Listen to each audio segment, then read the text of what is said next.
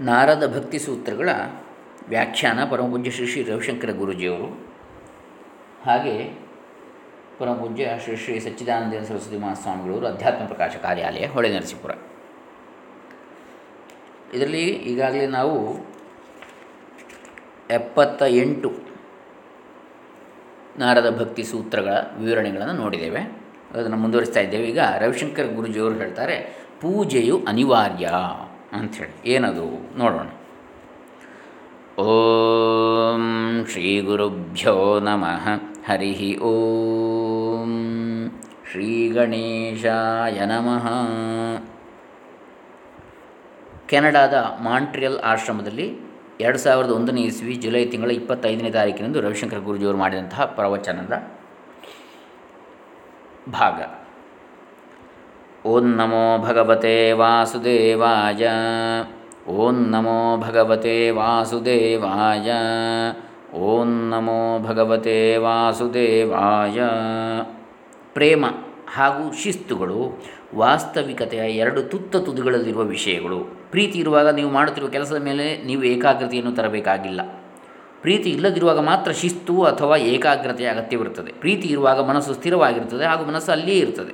ಆಗ ಅಲ್ಲಿ ಏಕಾಗ್ರತೆ ಅಥವಾ ಕೇಂದ್ರೀಕರಿಸುವ ಅಗತ್ಯವಿರುವುದಿಲ್ಲ. ಜ್ಯೋತಿಷಶಾಸ್ತ್ರ ಅಥವಾ ಖಗೋಳಶಾಸ್ತ್ರದಲ್ಲಿ ಪ್ರೀತಿ ಇರುವ ವ್ಯಕ್ತಿಯು ಖಗೋಳಶಾಸ್ತ್ರ ಅಥವಾ ಜ್ಯೋತಿಷಶಾಸ್ತ್ರವನ್ನು ಕಲಿಯಲು ತನ್ನನ್ನು ತಾನು ಶಿಸ್ತಿಗೆ ಒಳಪಡಿಸುವ ಅಗತ್ಯವಿಲ್ಲ. ಇಪ್ಪತ್ನಾಲ್ಕು ತಾಸುಗಳು ತನ್ನನ್ನು ಶಿಸ್ತಿಗೆ ಒಳಪಡಿಸಿಕೊಳ್ಳುವ ಅಗತ್ಯವಂತೂ ಖಂಡಿತವಾಗಿ ಇಲ್ಲ. ಇದೇ ರೀತಿ ಒಬ್ಬ ಭೌತ ವಿಜ್ಞಾನಿಗೆ ಭೌತಶಾಸ್ತ್ರದ ಬಗ್ಗೆ ಪ್ರೀತಿ ಇರುವಾಗ ಏಕಾಗ್ರತೆ ಅಗತ್ಯವಿಲ್ಲ. ಅವರು ಏನು ಕೆಲಸ ಮಾಡುತ್ತಿದ್ದಾರೋ ಅದನ್ನು ಪ್ರೀತಿಸ್ತಾರೆ. ಆದ್ದರಿಂದ ಪ್ರೇಮದ ವಿಷಯದಲ್ಲಿ ಅನ್ವಯಿಸಬೇಕಾಗಿರುವ ನಿಯಮಗಳೂ ಇಲ್ಲ ಹಾಗೂ ಶಿಸ್ತುಗಳೂ ಇಲ್ಲ. ಹೀಗಿದ್ದರೂ ನಿಮ್ಮ ಅಸ್ತಿತ್ವದೊಳಗಿರುವ ಆಳವಾದ, ಕೋಮಲವಾದ ಸ್ಥಿತಿಯನ್ನು ಸಂರಕ್ಷಿಸುವುದಕ್ಕಾಗಿ ಕೆಲವು ನಿರ್ದಿಷ್ಟ ವಿಷಯಗಳನ್ನು ಅನುಸರಿಸಬೇಕಾಗುತ್ತದೆ. ಆ ನಿಯಮಗಳು ಯಾವುವು? ನಾರದರು ಹೇಳ್ತಾರೆ, ಈ ಸ್ಥಿತಿಯನ್ನು ಸಂರಕ್ಷಿಸುವುದಕ್ಕಾಗಿ ಅಹಿಂಸೆಯನ್ನು ಅಭ್ಯಸಿಸಬೇಕಾಗಿದೆ. ಏಕೆಂದರೆ ಪ್ರೀತಿಯು ಹಿಂಸೆಯನ್ನು ತಾಳಲಾರದು, ದೈವೀ ಪ್ರೇಮವು ಅಷ್ಟೊಂದು ಕೋಮಲವಾಗಿದೆ. ಯಾರಾದರೂ ತುಂಬ ಸೂಕ್ಷ್ಮವಾಗಿರುವ ಅಥವಾ ನಾಜೂಕಾಗಿರುವ ವ್ಯಕ್ತಿಯು ಆಕ್ರಮಣಶೀಲರಾಗಿರಲು ಸಾಧ್ಯವಿಲ್ಲ. ಸೂಕ್ಷ್ಮತೆ ಹಾಗೂ ಆಕ್ರಮಣಶೀಲ ಪ್ರವೃತ್ತಿ ಎರಡೂ ವಿಪರೀತ ವಿಷಯಗಳು. ಭಾವನಾ ಶೂನ್ಯವಾಗಿರುವಾಗ ಅಥವಾ ಜಡತ್ವದಿಂದಿರುವಾಗ ಮಾತ್ರ ಆಕ್ರಮಣಶೀಲತೆ ಇರಲು ಸಾಧ್ಯ. ಪ್ರೇಮವು ನಿಮ್ಮನ್ನು ಅತಿ ಸೂಕ್ಷ್ಮರಾಗಿ ಮಾಡುತ್ತದೆ. ಹಿಂಸಾತ್ಮಕವಾಗಿ ವರ್ತಿಸಬೇಕಾದರೆ ನಿಮ್ಮ ಚರ್ಮವು ಸ್ವಲ್ಪವಾದರೂ ದಪ್ಪವಾಗಿರಬೇಕು. ಆದರೆ ಪ್ರೇಮವು ನಿಮ್ಮನ್ನು ಅಂತರಾಳದಿಂದಲೇ ಕೋಮಲರನ್ನಾಗಿ ಮಾಡುವುದು, ಪ್ರೇಮವು ವಿಕಾರವಾದರೆ ದ್ವೇಷವಾಗುವುದು, ಆದರೆ ಪ್ರೇಮವೆಂದಿಗೂ ನಾಶವಾಗಲು ಸಾಧ್ಯವಿಲ್ಲ. ದೈವಿ ಪ್ರೇಮವನ್ನು ಕಾಪಾಡಿಕೊಳ್ಳಲು ನೀವು ಕೆಲವು ಅಗತ್ಯವಾದ ತತ್ವಗಳನ್ನು ಅನುಸರಿಸಬೇಕಾಗುವುದು. ಅವುಗಳೇ ಅಹಿಂಸೆ, ಸತ್ಯ, ಶುದ್ಧತೆ, ದಯೆ ಹಾಗೂ ಪರಮಾತ್ಮನಲ್ಲಿ ಶ್ರದ್ಧೆ ಅಂತೇಳಿ ರವಿಶಂಕರ ಗುರುಜಿಯವರು ಹೇಳ್ತಾರೆ.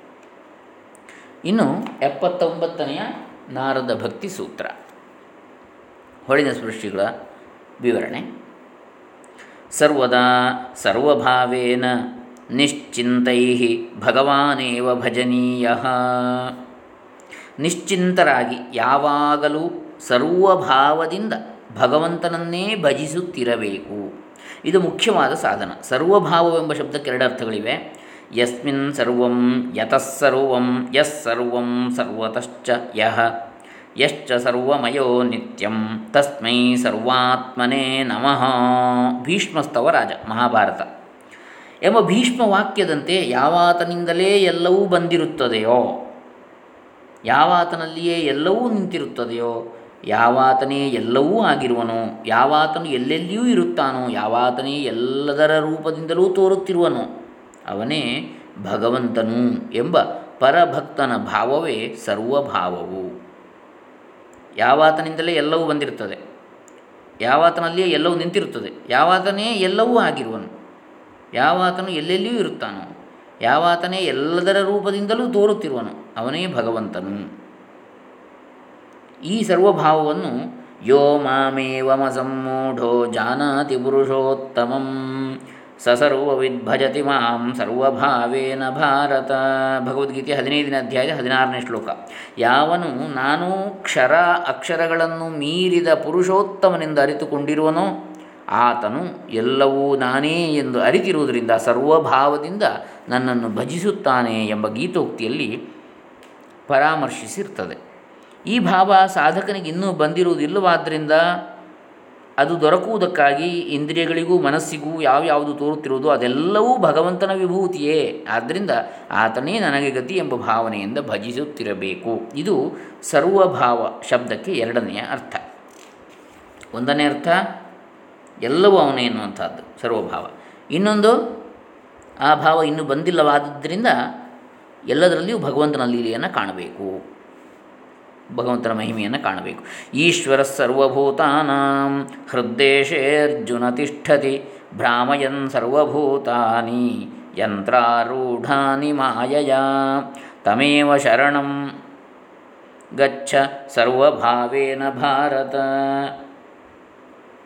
ತತ್ಪ್ರಸಾದಾತ್ ಪರಾಂ ಶಾಂತಿಂ ಸ್ಥಾನಂ ಪ್ರಾಪ್ಸ್ಯಸಿ ಶಾಶ್ವತಂ ಭಗವದ್ಗೀತೆ ಹದಿನೆಂಟನೇ ಅಧ್ಯಾಯದ ಅರವತ್ತೊಂದು, ಅರವತ್ತೆರಡನೇ ಶ್ಲೋಕಗಳು. ಅರ್ಜುನನೇ, ಈಶ್ವರನು ಸರ್ವ ಪ್ರಾಣಿಗಳ ಹೃದಯದಲ್ಲಿಯೂ ಇರುತ್ತಿರುವನು. ಆತನೇ ತನ್ನ ಮಾಯಾಶಕ್ತಿಯಿಂದ ಸಕಲ ಜೀವರನ್ನು ಗೊಂಬೆಗಳನ್ನು ಯಂತ್ರದ ಮೇಲೆ ಕುಳ್ಳಿರಿಸಿ ಸುತ್ತಿಸುತ್ತಿರುವಂತೆ ಅವರವರ ಕರ್ಮಕ್ಕನುಗುಣವಾಗಿ ಈ ಸಂಸಾರದಲ್ಲಿ ತೊಳಲುವಂತೆ ಮಾಡಿರುತ್ತಾನೆ. ಯಾರೋ? ಪರಮಾತ್ಮ. ಆತನನ್ನೇ ಸರ್ವಭಾವದಿಂದಲೂ ಶರಣು ಹೊಂದು ಆಗ ಆತನ ಪ್ರಸಾದದಿಂದ ಪರಮಶಾಂತಿಯನ್ನು ಶಾಶ್ವತ ಸ್ಥಾನವನ್ನೂ ಪಡೆಯುವೆ ಎಂದು ಭಗವಂತನ ನುಡಿದಿರುವಲ್ಲಿ ಈ ಎರಡನೇ ಅರ್ಥದ ಸರ್ವಭಾವವನ್ನು ಪರಾಮರ್ಶಿಸುತ್ತದೆ ಆದ್ದರಿಂದ ಸಾಧಕ ಭಕ್ತನು ಈ ಸರ್ವಭಾವವನ್ನು ಅವಲಂಬಿಸಿ ತನ್ನ ಸಕಲ ಇಂದ್ರಿಯಗಳನ್ನು ಪರಮಾತ್ಮನ ಭಜನೆಗೆ ವಿನಿಯೋಗಿಸಬೇಕು. ಸವಾಗ್ಯಜಾತಸ್ಯ ಗುಣಾನ್ ಗೃಣೀತೆ ಕರೌ ಚ ತತ್ಕರ್ಮ ಕರೌ ಮನಶ್ಚ ಸ್ಮರೇದ್ವಸಂತಂ ಸ್ಥಿರಜಂಗಮೇಶು ಶೃಣೋತಿ ತತ್ಪುಣ್ಯಕಥಾ ಸಕರ್ಣ ಬಹಳ ಚೆನ್ನಾಗಿದೆ. ಭಾಗವತದ ದಶಮಸ್ಕಂದದ ಎಂಬತ್ತನೇ ಅಧ್ಯಾಯದ ಮೂರು ಮತ್ತು ನಾಲ್ಕನೇ ಶ್ಲೋಕಗಳು. ಶಿರಸ್ತು ತಸ್ಯೋಭಯಲಿಂಗಮಾನಂ ಶಿರಸ್ತು ತಸ್ಯೋಭಯಲಿಂಗಮಾನಮೇತ್ ತದೇವ ಯತ್ಪಶ್ಯತಿ ದದ್ಧಿ ಚಕ್ಷುಃ ಅಂಗಾನಿ ವಿಷ್ಣೋರಥ ತಜ್ಜನಾನಾಂ ಪಾದೋದಕಂ ಯಾನಿ ಭಜಂತಿ ನಿತ್ಯಂ ಎಂಬ ಭಾಗವತೋಕ್ತಿಯಂತೆ ಯಾವುದರಿಂದ ಆತನ ಗುಣಗಳನ್ನು ಹೊಗಳುತ್ತಿರುವರೋ ಅದೇ ನಿಜವಾದ ವಾಕ್ಕು. ಆ ಭಗವಂತನ ಕರ್ಮವನ್ನು ಮಾಡುವವುಗಳೇ ನಿಜವಾದ ಕೈಗಳು. ಆತನು ಸ್ಥಾವರ ಜಂಗಮಗಳಲ್ಲಿ ವಾಸವಾಗಿರುತ್ತಾನೆ ಎಂದು ಸ್ಮರಿಸಿಕೊಳ್ಳುವುದಲ್ಲ, ಅದೇ ಮನಸ್ಸು. ನಿಜವಾದ ಮನಸ್ಸು, ಆತನ ದಿವ್ಯವಾದ ಮಾತುಕಥೆಗಳನ್ನು ಕೇಳುತ್ತಿರುವವೇ ನಿಜವಾದ ಕಿವಿಗಳು. ಚರಾಚರ ಪ್ರಾಣಿಗಳೆಲ್ಲವೂ ಭಗವದ್ ವಿಭೂತಿ ಎಂದು ತು, ಬಾಗುತ್ತಿರುವುದೇ ನಿಜವಾದ ಶಿರಸ್ಸು. ಹಾಗೆಂದು ಎರಡನ್ನೂ ನೋಡುತ್ತಿರುವುದೇ ಕಣ್ಣುಗಳು. ಹಾಗೆಂದು ನೋಡುತ್ತಿರುವುದೇ ಯಾವುದನ್ನು? ಪರಮಾತ್ಮನನ್ನು ಅಥವಾ ಈ ಜಗತ್ತನ್ನೆಲ್ಲವನ್ನು ಪರಮಾತ್ಮನ ಲೀಲೆಯೆಂದೇ ನೋಡುತ್ತಿರುವಂತಹ ಎರಡು. ಯಾವುದಿದೆ ಅವುಗಳೇ ನಿಜವಾದ ಕಣ್ಣುಗಳು. ನಿತ್ಯವೂ ಆ ವಿಷ್ಣು ಭಗವಂತನ ಭಕ್ತರ ಪಾದೋದಕವನ್ನು ಸೇವನೆ ಮಾಡುತ್ತಿರುವವೇ ನಿಜವಾದ ಅಂಗಗಳು. ಹೀಗೆ ಶರೀರದ ಅಂಗಾಂಗಗಳನ್ನೆಲ್ಲ ಆತನ ಸೇವೆಗೇ ವಿನಿಯೋಗಿಸುತ್ತಿರಬೇಕು ಅಂತೇಳಿ ಇಲ್ಲಿ ಭಾಗವತದಲ್ಲಿ ಈ ರೀತಿಯಾಗಿ ಬರ್ತದೆ. ಅದೇ ರೀತಿಯಲ್ಲಿ ಇನ್ನೊಂದು ಕಡೆ ನಾವು ಕಾಣ್ತೇವೆ ಏನು, ನಡೆದಾಡುವಂಥದ್ದೇ ತೀರ್ಥಯಾತ್ರೆ ಇತ್ಯಾದಿಗಳು ಬರ್ತದೆ. ಶಂಕರಾಚಾರ್ಯರ ಒಂದು ಶಿವಭಕ್ತಿಪರವಾದಂಥ ಸ್ತೋತ್ರದಲ್ಲಿ ಕೂಡ ಬರ್ತದೆ ಇದೇ ರೀತಿಯಲ್ಲಿ. ಪ್ರತಿಯೊಂದು ಗಂಡು ಉಷಾ ಅಂದರೆ ಬಾಯಿ ಮುಕ್ಕುಳಿಸೋದು. ಬೆಳಗ್ಗೆ ಹಲ್ಲುಜ್ಜಿ ಬಾಯಿ ಮುಕ್ಕುಳಿಸಿದರೂ ಕೂಡ ಅದು ಯಾರಿಗೆ? ಆ ಪರಶಿವನ ಅಭಿಷೇಕ ಅಂದರೆ ಉಗುಳುದು ಅಂತ ಅರ್ಥ ಅಲ್ಲ. ಪ್ರತಿಯೊಂದು ಕೂಡ ಸ್ನಾನ ಮಾಡಿದರೆ ಆ ಶಿಂಗ, ಶಿವಲಿಂಗಕ್ಕೆ ಅರ್ಚನೆ ನಡೆದಾಡಿದರೆ ತೀರ್ಥಯಾತ್ರೆ ಶಿವ ಕ್ಷೇತ್ರಕ್ಕೆ ಹೀಗೆ. ಇರಲಿ. ಹೀಗೆ ಪರಮಾತ್ಮ, ಶಿವ ಇರ್ಬೋದು, ವಿಷ್ಣು ಇರ್ಬೋದು, ಎಲ್ಲ ಒಂದೇ. ನಿಶ್ಚಿಂತವಾಗಿ ಭಜಿಸಬೇಕು. ಎಂದರೆ ಈ ಲೋಕದಲ್ಲಿ ತನ್ನ ಯೋಗಕ್ಷೇಮಕ್ಕಾಗಿ ಮಾಡಬೇಕಾಗಿರುವ ಕಾರ್ಯಗಳನ್ನು ಪುಣ್ಯ, ಪಾಪ, ಕರ್ಮಗಳಿಂದ ಪರಲೋಕದಲ್ಲಿ ತನಗೆ ಬಂದೊದಗಬಹುದಾದ ಸುಖ ದುಃಖಗಳ ದುಃಖಗಳ ಚಿಂತೆಯನ್ನು ಮನಸ್ಸಿಗೆ ಹತ್ತಿಸಿಕೊಳ್ಳದೆ ನಿರಂತರವಾಗಿ ಚಿಂತಿಸಬೇಕು. ಪರಮಾತ್ಮನನ್ನು ಎಂದರ್ಥ. ನಿಶ್ಚಿಂತವಾಗಿ. ಸದಾ ಸೇವಿಸುತ್ತಿರಬೇಕು ಎಂಬುದರ ಅಭಿಪ್ರಾಯ ಏನೆಂದರೆ, ಯಾವಾಗಲೂ ಭಗವಂತನನ್ನೇ ಬಯಸುವುದು ಸಾಧ್ಯವಾದೀತೆ ಎಂಬ ಶಂಕೆಗೆ ಹಿಂದೆ ಹದಿನಾರನೇ ಸೂತ್ರದಲ್ಲಿ ಉತ್ತರವನ್ನು ಹೇಳಿದೆ. ಭಕ್ತರ ಯೋಗಕ್ಷೇಮವನ್ನು ಭಗವಂತನೇ ವಹಿಸುತ್ತಾನಾದ್ದರಿಂದ ಇಹಲೋಕದ ಯೋಗಕ್ಷೇಮಗಳ ಯೋಚನೆಗೆ ಕಾರಣವಿಲ್ಲ. ಇದೇ ಕಾರಣದಿಂದ ಪರಲೋಕದಲ್ಲಿ ಆಗಬಹುದಾದ ಪೂರ್ವಕೃತ ಪಾಪಗಳ ನಿಮಿತ್ತ ಎಂದು ಒದಗಬಹುದಾದ ದುಃಖಗಳನ್ನು ಯೋಚನೆಗೆ ತಂದುಕೊಳ್ಳಬೇಕಾದದ್ದಿರುವುದಿಲ್ಲ. ಏಕೆಂದರೆ ಸ್ವರ್ಗವೇ ಮುಂತಾದ ಆಮುಷ್ಮಿಕ ಫಲಗಳು ಬೇಕೆಂಬ ಇಚ್ಛೆಯಿಂದ ಸಾಧಕನು ಪುಣ್ಯಕರ್ಮಗಳನ್ನು ಮಾಡುವಂತೆಯೇ ಇಲ್ಲ. ಯಾಕೆ? ಸ್ವರ್ಗ ಇತ್ತಾಗಲೂ ಬಯಸಬಾರದವನು. ಪರಮಾತ್ಮನನ್ನು ಓರೋನನ್ನೇ ಬಯಸಬೇಕು. ಹಾಗಿರುವಾಗ ಇನ್ನು ಇಹಲೋಕಕ್ಕಾಗಿ ಏನನ್ನು ಬಯಸಬೇಕಾಗಿದೆ ಅವನು? ಹಾಗಾಗಿ ಪುಣ್ಯಕರ್ಮಗಳನ್ನು ಮಾಡುವಂತೆ ಇಲ್ಲ. ಇನ್ನು ಮೇಲೆ ಇನ್ನು ಪಾಪಕರ್ಮಗಳ ವಿಷಯದಲ್ಲಿಯೋ ಎಂದರೆ, ಕಿಂಕರಾ ಪಾಶದಣ್ಣಾಶ್ಚ ನ ಯಮೋ ನ ಯ- ನ ಚ ಯಾತನಾ ಸಮರ್ಥಾಸ್ತಸ್ಯ ಕೇಶವಾಲಂಬನ ಸದಾ. ವಿಷ್ಣು ಪುರಾಣ ಯಾವನ ಅಂತಃಕರಣವು ಶ್ರೀ ಕೇಶವನನ್ನೇ ಆಶ್ರಯಿಸಿಕೊಂಡಿರುವುದೋ ಅವನಿಗೆ ಯಮನಾಗಲಿ, ಯಮಯಾತನೆಯಾಗಲಿ ಯಾವ ದುಃಖವನ್ನು ಉಂಟು ಮಾಡುವ ಶಕ್ತಿ ಇಲ್ಲದವುಗಳಾಗಿರುತ್ತವೆ. ಇದುವರೆಗೆ ಮಾಡಿದ ಪಾಪಗಳು ಭಗವತ್ ಚಿಂತನೆಯಿಂದಲೇ ನಾಶವಾಗಿ ಹೋಗ್ತವೆ, ಹೋಗಿರ್ತವೆ. ಸಂಕೀರ್ತ್ಯಮಾನ ಶೀಘ್ರಮೇವಾವಿರ್ಭವತ್ಯನುಭಾವಯತಿ ಭಕ್ತಾನ್. ಇದು ಎಂಬತ್ತನೆಯ ಸೂತ್ರ. ನೋಡೋಣ ಆಮೇಲೆ ಎಪ್ಪತ್ತೊಂಬತ್ತನೇ ಸೂತ್ರಕ್ಕೆ ರವಿಶಂಕರ್ ಗುರುಜಿಯವರು ಏನು ಹೇಳ್ತಾರೆ ವಿವರಣೆ? ಸರ್ವದಾ ಸರ್ವಭಾವೇನ ನಿಶ್ಚಿಂತೈ ಭಗವಾನೇವ ಭಜನೀಯ.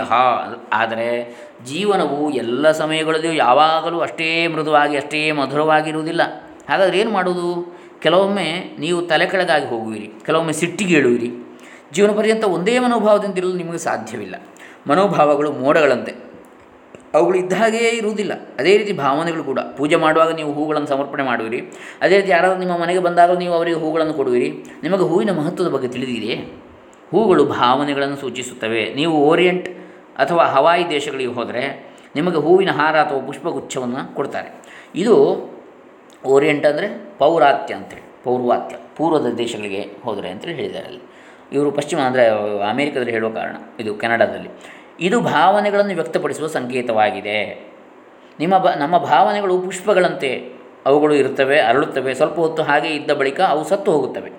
ಭಾವನೆಗಳು ಕಾಗದದ ಹೂಗಳಂತೆ ಅಲ್ಲ ಶಾಶ್ವತವಾಗಿ ಉಳಿಯಲು ಭಾವನೆಗಳು ನಿಜವಾದ ಹೂಗಳ ಹಾಗೆ. ಅವುಗಳು ಬರುತ್ತವೆ, ಅರಳುತ್ತವೆ, ಸಾಯುತ್ತವೆ. ಮತ್ತೆ ಹೊಸ ಹೂಗಳು ಅರಳುತ್ತವೆ. ಪ್ರತಿದಿನ ಹೊಸ ಭಾವನೆಗಳು ಮೂಡುತ್ತವೆ. ನೀವು ಯಾವತ್ತೂ ಹಳೆಯ ಪ್ರೇಮವನ್ನು ಅನುಭವಿಸಲು ಸಾಧ್ಯವಿಲ್ಲ. ನಿನ್ನೆ ಪ್ರೇಮವೇ ಆಗಿದ್ದರೂ ಈ ಕ್ಷಣದಲ್ಲಿ ಅದು ಮತ್ತೆ ಹೊಸತು, ತಾಜಾ ಹಾಗೂ ಅದು ಅರಳುವುದು. ಹಾಗಾಗಿಯೇ ನಮಗೆ ಪ್ರೀತಿಯಲ್ಲಿ ಯಾವತ್ತೂ ಬೇಸರಿಕೆ ಉಂಟಾಗುವುದಿಲ್ಲ. ಸರ್ವದಾ ಸರ್ವಭಾವೇನ ಯಾವಾಗಲೂ ಎಲ್ಲ ರೀತಿಗಳಲ್ಲಿಯೂ, ಎಲ್ಲ ಸಮಯಗಳಲ್ಲಿಯೂ, ಮನಸ್ಸಿನ ಎಲ್ಲ ಮನೋಭಾವಗಳಲ್ಲಿಯೂ ನಿಶ್ಚಿಂತೆಯಿಂದ ಭಗವಾನೇವ ಭಜನೀಯ ಚಿಂತೆ ಮಾಡದೆ. ಭಗವಂತನಲ್ಲೇ ಪೂರ್ಣವಾಗಿ ಮನಸ್ಸಿಡಿ, ಯಾರು ಚಿಂತೆ ಮಾಡುತ್ತಿರುವರೋ ಅವರಿಗೆ ದೈವತ್ವದ ಬಗ್ಗೆ ತಿಳಿದಿಲ್ಲ. ಅದು ಎಷ್ಟು, ಅಷ್ಟು ಸರಳವಾದ ವಿಷಯ ಅಂತ ಹೇಳ್ತಾರೆ. ನೋಡಿ, ನೀವು ಚಿಂತಿಸುತ್ತಿರುವಾಗ ನಿಮ್ಮ ನೀವು ತಲೆಯಲ್ಲಿಯೇ ಯಾವುದೋ ಒಂದು ಭಾಗದಲ್ಲಿ ಸಿಕ್ಕಿ ಬಿದ್ದಿರುತ್ತೀರಿ.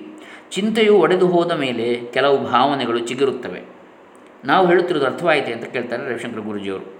ಮಕ್ಕಳು ಚಿಂತೆ ಮಾಡುವುದಿಲ್ಲ, ಆದರೆ ಅವರು ಭಾವುಕರಾಗಿರುತ್ತಾರೆ. ಅವರು ಕೋಪಿಸಿಕೊಳ್ಳುವಾಗ ಎಷ್ಟೊಂದು ಪೂರ್ಣವಾಗಿ ಕೋಪ ತಾಳುತ್ತಾರೆ ಅಂದರೆ ಅವರ ಒಂದೊಂದು ಜೀವಕೋಶವು ಕೋಪದಿಂದ ಕಂಪಿಸುತ್ತದೆ. ಅವರ ಅರಚಿದಾಗ ಅವರ ಶರೀರದ ಒಂದೊಂದು ರೋಮ ಕೋಪದಿಂದ ಕೂ ಕ್ರೋಧವು ಹೊರಹಾಕಲ್ಪಡ್ತದೆ. ಅದೇ ರೀತಿ ಅವರು ಸಂತೋಷದಿಂದಿರುವಾಗಲೂ ಅವರ ಇಡೀ ಅಸ್ತಿತ್ವವೇ ನಗುತ್ತದೆ.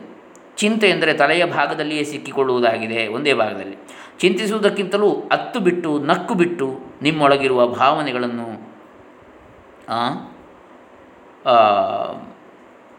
ಅಂದರೆ ಇಲ್ಲಿ ಏನು ಮುದ್ರಾ ರಾಕ್ಷಸನ ಹಾವಳಿಯಾಗಿದೆ ಆ, ವ್ಯಕ್ತಪಡಿಸುವುದು ಒಳ್ಳೆಯದು. ಚಿಂತೆಯು ನಿಮ್ಮಲ್ಲಿ ಜಡತೆ, ಆಲಸ್ಯ ಹಾಗೂ ಭಾರವನ್ನುಂಟು ಮಾಡುತ್ತದೆ. ಚಿಂತೆಯಲ್ಲಿದ್ದಾಗ ನಿಮ್ಮ ತಲೆಯ ಮೇಲೆ ಒಂದು ಭಾರವಾದ ಕಲ್ಲು ಕುಳಿತುಕೊಂಡು ಹಾಗಿರುವಿರಿ. ನಿಮ್ಮ ಮೆದುಳು ಮಂಜುಗಡ್ಡೆಯಂತೆ ಆಗ್ತದೆ ಆದರೆ ಭಾವ ನಿಮ್ಮ ಹೃದಯವನ್ನು ಬೆಚ್ಚಗೆ ಮಾಡುತ್ತದೆ. ನಿಮ್ಮ ಶರೀರಕ್ಕೆ ಪೋಷಾಕಿನಂತೆ ಹೊದಿಸುತ್ತದೆ. ನಿಮಗೆ ನಿಮ್ಮ ಭಾವನೆಗಳ ಮೇಲೆ ನಿಯಂತ್ರಣವಿರುವುದಿಲ್ಲ ನಿಮ್ಮ ಭಾವನೆಗಳ ಮೇಲೆ ಯಾವುದೇ ಹತೋಟಿಯೂ ಇರುವುದಿಲ್ಲ. ಅಲ್ಲಿ, ಇಲ್ಲಿ ಋಷಿಗಳು, ನೀವು ನಿಮ್ಮ ಭಾವನೆಗಳನ್ನು ನಿಯಂತ್ರಣದಲ್ಲಿ ಇಡಬೇಕೆಂದು ಹೇಳುವುದಿಲ್ಲ. ಆದರೆ ನೀವು ನಿಮ್ಮ ಚಿಂತೆಗಳನ್ನು ಹದ್ದಿನಲ್ಲಿ ಇಡಬಹುದು. ಏಕೆಂದರೆ ಚಿಂತೆಯನ್ನು ಸ್ವತಃ ನಾವೇ ನಿರ್ಮಾಣ ಮಾಡಿಕೊಂಡಿದ್ದೇವೆ. ಚಿಂತೆಯು ಸೀಮಿತವಾದ ತಿಳುವಳಿಕೆಯಿಂದ ಉಂಟಾದುದಾಗಿದೆ. ನೀವು ಸ್ವಲ್ಪವೇ ತಿಳುವಳಿಕೆಯನ್ನು ಹೊಂದಿರುವಾಗ, ನಿಮ್ಮ ಗ್ರಹಿಸುವಿಕೆಯು ಸೀಮಿತವಾಗಿರುವಾಗ, ದೊಡ್ಡ ಚಿತ್ರಣವು ನಿಮಗೆ ತಿಳಿಯದಿರುವಾಗ, ನಿಮ್ಮ ಮನಸ್ಸು ಆಲೋಚನೆಗಳ ಮೇಲೆ, ಆಲೋಚನೆಗಳಲ್ಲಿ ನಾಗಾಲೋಟದಲ್ಲಿ ಮುಳುಗಿರುವಾಗಲೇ ಚಿಂತೆಯು ಉಂಟಾಗುತ್ತದೆ. ಭಾವನೆಗಳ ಮೇಲೆ ನಿಮಗೆ ನಿಯಂತ್ರಣವೇ ಇಲ್ಲ. ಹಾಗೂ ಎಷ್ಟೋ ವಿಧದ ಭಾವನೆಗಳು ಬರ್ತವೆ. ಎಲ್ಲ ಸಮಯಗಳಲ್ಲೂ ಋಷಿಗಳು ಹೇಳ್ತಾರೆ, ಸರ್ವದಾ ಸರ್ವಭಾವೇನ. ಎಲ್ಲ ಸಮಯಗಳಲ್ಲಿಯೂ ಎಲ್ಲ ಮನೋಭಾವಗಳಿದ್ದಾಗ್ಯೂ ಎಲ್ಲ ಭಾವನೆಗಳಿರುವಾಗಲೂ ನಿಶ್ಚಿಂತೆಯೇ ಭಗವಾನೇವ ಭಜನೀಯ, ನಿಶ್ಚಿಂತೈ. ಚಿಂತೆ ಮಾಡದೆ ದೈವತ್ವವನ್ನೇ ಆರಾಧಿಸಿರಿ. ಎಲ್ಲಿ ಯಾವುದನ್ನೇ ನೋಡಿದರೂ ಅಲ್ಲಿ ಭಗವಂತನನ್ನೇ ಕಾಣಿರಿ. ನಿಮ್ಮ ಮನೆಗೆ ಯಾರಾದರೂ ಅತಿಥಿಗಳು ಬಂದರೆ ಅವರನ್ನು ಭಗವಂತನಿಂದ ಉಪಚಾರ ಮಾಡಿ, ಮಕ್ಕಳನ್ನು ಭಗವಂತನಂತೆ ಕಾಣಿ, ನಿಮ್ಮ ಮಾತಾ ಪಿತೃಗಳನ್ನು ಭಗವಂತನಿಂದ ಉಪಚಾರ ಮಾಡಿರಿ. ಎಲ್ಲೆಡೆಯೂ ಎಲ್ಲ ಕಡೆಯಲ್ಲಿಯೂ ದೈವತ್ವವನ್ನೇ ಕಾಣಿರಿ. ಯಾರಾದರೂ ನಿಮ್ಮೊಂದಿಗೆ ಅಸಹನೆಯಿಂದ ವರ್ತಿಸಿದರೆ ಅವರನ್ನೂ ಭಗವಂತನಿಂದ ಉಪಚರಿಸಿ ಈ ದಿನ ಈ ಒಂದು ದೈವತ್ವವು ನನ್ನೊಂದಿಗೆ ಅಸಹನೆಯಿಂದ ಇದೆ. ನಿಮಗೂ ಅಸಹನೆಯಿಂದ ಇರಬೇಕೆಂದು ಅನಿಸಿದರೆ ಅದನ್ನು ಮಾಡಿ. ಇದಕ್ಕಿಂತ ಹಿಂದಿನ ಸೂತ್ರದಲ್ಲಿ ನಾರದರು ಹೇಳಿರ್ತಾರೆ ನಿಮಗೆ ಸಿಟ್ಟು ಮಾಡಿಕೊಳ್ಳಬೇಕೆಂದುಕೊಂಡರೆ ಭಗವಂತನಲ್ಲಿಯೇ ಕೋಪ ಮಾಡಿಕೊಳ್ಳಿ. ಚಿಕ್ಕ ಚಿಕ್ಕ ವಿಷಯಗಳ ಮೇಲೆ ಸಿಟ್ಟು ಮಾಡಿಕೊಳ್ಳಬೇಡಿ. ಅದು ಸಿಟ್ಟು ಮಾಡಿಕೊಳ್ಳುವುದಕ್ಕೆ ಯೋಗ್ಯವಲ್ಲ. ಬೇರೆ ಯಾರ ಮೇಲೆಯೂ ನಿಮ್ಮ ಅಷ್ಟೊಂದು ಶಕ್ತಿಯನ್ನು ವ್ಯಯ ಮಾಡುವುದು ಸಮಂಜಸವಾಗುವುದಿಲ್ಲ. ಕೋಪ ಮಾಡಿಕೊಳ್ಳುವಾಗ ನೀವು ಅಷ್ಟೊಂದು ಶಕ್ತಿಯನ್ನು ವ್ಯಯಿಸಬೇಕಾಗುತ್ತದೆ. ಒಂದು ಪುಟ್ಟ ಮಗುವಿನ ಮಗುವಿನಂತಾಗಿ ಅಗತ್ಯವಿದ್ದರೆ ಭಾವನೆಗಳೊಂದಿಗೆ ತೇಲಾಡಿ. ಸುಮ್ಮನೆ ಕುಳಿತುಕೊಂಡು ಈ ಚಿಕ್ಕ ಮನಸ್ಸಿನೊಂದಿಗೆ ಸಿಕ್ಕಿ ಹಾಕಿಕೊಂಡು ಚಿಂತೆ ಮಾಡುವುದಕ್ಕಿಂತ ಇದು ಒಳ್ಳೆಯದು. ಎಲ್ಲ ಚಿಂತೆ ಕೂಡ. ನನ್ನ ಬಗ್ಗೆ ಏನು ಎಂಬುದನ್ನು ಕುರಿತೇ ಆಗಿರುವಂಥದ್ದು ಎಲ್ಲ ಚಿಂತೆ ಕೂಡ. ಈ ಸೃಷ್ಟಿಯ ಒಡೆಯನನ್ನೇ ನೀವು ಹೊಂದಿರುವಾಗ ಈ ನನ್ನ ಬಗ್ಗೆ ಏನು ಎಂಬುದಕ್ಕೆ ಅರ್ಥವೇ ಇಲ್ಲ ಅಂತೇಳಿ ಹೇಳ್ತಾರೆ ರವಿಶಂಕರ ಗುರೂಜಿಯವರು. ಇನ್ನು ಎಂಬತ್ತನೇ ಸೂತ್ರ, ನಾರದ ಭಕ್ತಿ ಸೂತ್ರ. ದೇವರ್ಷಿ ನಾರದರು, ನಾರಂ ದದಾತೀತಿ ನಾರದ. ನಾರ ಅಂದರೆ ಮೋಕ್ಷ. ಮೋಕ್ಷ ಮಾರ್ಗವನ್ನು ತೋರತಕ್ಕಂಥವರು ನಾರದರು. ಸಂಕೀರ್ತ್ಯಮಾನ ಶೀಘ್ರಮೇವಾವಿರ್ಭವತ್ಯನುಭಾವಯತಿ ಭಕ್ತಾನ್. ಯಾವಾಗಲೂ ಸಂಕೀರ್ತನೆ ಮಾಡುತ್ತಿದ್ದರೆ ಸಂಕೀರ್ತ್ಯಮಾನ ಶೀಘ್ರಂ ಏವ ಆವಿರ್ಭವತಿ ಅನುಭಾವಯತಿ ಭಕ್ತಾನ್.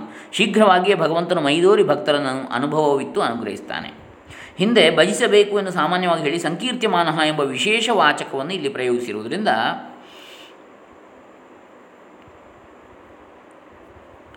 ಭಗವಂತನ ಗುಣಗಳನ್ನು ನಾಮಕೀರ್ತನೆಯ ಮೂಲಕ ಸ್ಮರಿಸಿಕೊಳ್ಳುವುದು ಭಗವಂತನ ಅನುರಾಗಕ್ಕೂ ಆತನ ಅನುಗ್ರಹಕ್ಕೂ ವಿಶಿಷ್ಟ ಕಾರಣವೆಂದು ಹೇಳಿದಂತಾಯಿತು. ಸ್ಥಾನೇ ಹೃಷಿಕೇಶ ತವ ಪ್ರಕೀರ್ತ್ಯ ಜಗತ್ ಪ್ರಹೃಷ್ಯತ್ಯನುರಜ್ಯತೆ ಚ ಭಗವದ್ಗೀತೆಯ ಹನ್ನೊಂದನೇ ಅಧ್ಯಾಯದ ಮೂವತ್ತಾರನೇ ಶ್ಲೋಕ ಇದು. ಎಂದಿರುವಂತೆ, ಭಗವಂತನ ಮಹಾತ್ಮ್ಯವನ್ನು ಕೀರ್ತನೆ ಮಾಡುವುದರಿಂದಲೂ ಶ್ರವಣ ಮಾಡುವುದರಿಂದಲೂ ಭಕ್ತರಿಗೆ ಹರ್ಷ ಉಂಟಾಗುವುದು, ಭಗವಂತನಲ್ಲಿ ಅನುರಾಗ ಉಂಟಾಗುವುದು. ಸತತಂ ಕೀರ್ತಯಂತೋ ಮಾಂ ಯತಂತಶ್ಚ ದೃಢವ್ರತಾ ನಮಸ್ಯಂತಶ್ಚ ಮಾಂ ಭಕ್ತ್ಯ ನಿತ್ಯಯುಕ್ತ ಉಪಾಸತೆ ಗೀತೆ ಒಂಬತ್ತನೇ ಅಧ್ಯಾಯದ ಹದಿನಾಲ್ಕನೇ ಶ್ಲೋಕ। ಯಾವಾಗಲೂ ನನ್ನ ಕೀರ್ತನೆಯನ್ನು ಮಾಡುತ್ತಾ ಇಂದ್ರಿಯ ಉಪಸಂಹಾರ, ಶಮದಮ ಹಿಂ ಅಹಿಂಸಾ ಆದಿ ರೂಪವಾದ ನಿಯಮಗಳಿಂದ ನನ್ನನ್ನು ಬಿಡದೆ ಯತ್ನಪೂರ್ವಕವಾಗಿ ಭಜಿಸುತ್ತಾ ನಮಸ್ಕರಿಸುತ್ತಾ ಭಕ್ತರು ನಿತ್ಯಯುಕ್ತರಾಗಿ ನಿತ್ಯ ಯುಕ್ತರಾಗಿ ಅಂದರೆ ಯೋಗಿಗಳಾಗಿ ಉಪಾಸನೆ ಮಾಡುತ್ತಿರುವರು ಎಂದು ಭಗವಂತನು ಭಕ್ತರನ್ನು ಕೊಂಡಾಡಿರ್ತಾನೆ. ತೇಷಾಂ ಸತತಯುಕ್ತಾನಾಂ ಭಜತಾಂ ಪ್ರೀತಿಪೂರ್ವಕಂ ದದಾಮಿ ಬುದ್ಧಿಯೋಗಂ ತಂ ಯೇನ ಮಾಮುಪಯಾಂತಿ ತೇ ತೇಷಾಮೇವಾನುಕಂಪಾರ್ಥಂ ಅಹಮಜ್ಞಾನಜಂ ತಮಃ ನಾಶಯಾಮ್ಯಾತ್ಮಭಾವಸ್ಥೋ ಜ್ಞಾನದೀಪೇನ ಭಾಸ್ವತ ಭಗವದ್ಗೀತೆ ಹತ್ತನೇ ಅಧ್ಯಾಯದ ಹತ್ತು ಹನ್ನೊಂದನೇ ಶ್ಲೋಕಗಳು। ಯಾವಾಗಲೂ ಭಗವಂತನ ಗುಣಗಳನ್ನು ಪ್ರಕಟಿಸುವ ನಾಮಗಳನ್ನು ಕೀರ್ತನೆ ಮಾಡುತ್ತಾ ಆತನನ್ನೇ ಚಿಂತಿಸುತ್ತಾ ಮನಸ್ಸು ಮತ್ತೊಂದು ಕಡೆಗೆ ಹೋಗದಂತೆ. ಆ ಭಗವಂತನನ್ನು ಒಬ್ಬನನ್ನೇ ಭಜಿಸುತ್ತಿರುವುದು ಸಾಧಕನು ಮಾಡಬೇಕಾದ ಕೆಲಸ. ಹೀಗೆ ಸಂಕೀರ್ತನ ಪೂರ್ವಕವಾಗಿ ಭಜಿಸುತ್ತಿರುವವರಿಗೆ ಭಗವಂತನು ಅವರ ಹೃದಯದಲ್ಲೇ ದರ್ಶನವನ್ನು ಕೊಟ್ಟು ಅನುಗ್ರಹಿಸ್ತಾನೆ ಶೀಘ್ರವಾಗಿ ಮೈದೂರುತ್ತಾನೆ.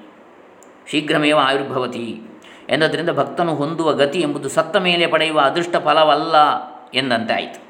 ಅನುಭವವನ್ನು ಕೊಡುತ್ತಾ, ಅದೃಷ್ಟ ಅಂದರೆ ಕಣ್ಣಿಗೆ ಕಾಣದ ಅಂತ. ಅನುಭವವನ್ನು ಕೊಡುತ್ತಾನೆ ಎಂದಿರುವುದರಿಂದ ಆ ಫಲವು ಅನುಭವಗಮ್ಯವೆಂದು ಹೇಳಿದಂತೆ ಆಯಿತು. ಭಗವಂತನನ್ನು ಎಡೆಬಿಡದೆ ಬಯಸುವವರಿಗೆ ಆಗುವ ಫಲವನ್ನು ನಾರದರು ಸ್ವವೃತ್ತಾಂತದಿಂದಲೇ ವ್ಯಾಸರಿಗೆ ಹೇಳಿದಂತೆ ಭಾಗವತದಲ್ಲಿ ವರ್ಣಿಸಲಾಗಿದೆ. ತಮ್ಮ ಕಥೆಯನ್ನೇ, ನಾರದರು. ನಾರದರು ಪೂರ್ವಜನ್ಮದಲ್ಲಿ ದಾಸಿಪುತ್ರರಾಗಿ ಹುಟ್ಟಿದರು. ಅವರಿಗೆ ಮಹರ್ಷಿಗಳ ಶುಶ್ರೂಷೆಯಿಂದ ಜ್ಞಾನೋಪದೇಶವು ಲಭಿಸಿತು. ತಾಯಿಯು ಲೋಕಾಂತರವನ್ನು ಐದಿದ ಬಳಿಕ ಅವರು ಅರಣ್ಯಕ್ಕೆ ಹೋಗಿ ಅಶ್ವತ್ಥ ವೃಕ್ಷದ ಕೆಳಗೆ ಕುಳಿತು ಭಗವಂತನನ್ನು ಧ್ಯಾನಿಸಲಾಗಿ ಧ್ಯಾಯತಶ್ಚರಣಾಂಭೋಜಂ ಭಾವನಿರ್ಜಿತ ಚೇತಸ ಔತ್ಕಂಠ್ಯಾಶ್ರು ಪ್ರೇಮಾತಿಭರ ನಿರ್ಭಿನ್ನ ಪುಲಕಾಂಗೋತಿ ನಿರ್ವೃತ ಆನಂದ ಲೀನೋ ನಾಪಶ್ಯಮುಭಯಂ ಮುನೇ. ಭಾಗವತ ಒಂದನೇ ಸ್ಕಂದದ ಆರನೇ ಅಧ್ಯಾಯದ ಹದಿನೇಳು ಹದಿನೆಂಟನೇ ಶ್ಲೋಕಗಳು. ಅವರಿಗೆ ಭಗವಂತನ ದರ್ಶನವಾಗಿ ಈ ಕುತೂಹಲ, ಆನಂದ ಬಾಷ್ಪಸಹಿತ ಭಾವ ಸಮಾಧಿಯಿಂದ ಆನಂದದಲ್ಲಿಯೇ ಮುಳುಗಿಬಿಟ್ರಂತೆ. ಇದು ಎಂಬತ್ತನೆಯ ಸೂತ್ರಕ್ಕೆ ಹೊಳೆನ ಸ್ಪೃಶಿಗಳು ವ್ಯಾಖ್ಯಾನ. ಪರಮಪೂಜ್ಯ ರವಿಶಂಕರ್ ಗುರುಜಿಯವರು ಹೇಳ್ತಾರೆ, ನೀವು ನಿಜವಾಗಿಯೂ ನಿಮ್ಮ ಹೃದಯಾಂತರಾಳದಿಂದ ಹಾಡಿದಾಗ, ಅಂದರೆ ಇಲ್ಲಿ ಹೇಳಿದಂತಹ ಸೂತ್ರ, ಸಂಕೀರ್ತ್ಯಮಾನ ಶೀಘ್ರಮೇವ ಆವಿರ್ಭವತಿ, ಅನುಭಾವಯತಿ ಭಕ್ತಾಂ. ಸಂಕೀರ್ತ್ಯಮಾನ, ಶೀಘ್ರಮೇವ ಆವಿರ್ಭವತಿ ಅನುಭಾವಯತಿ ಚ ಭಕ್ತ.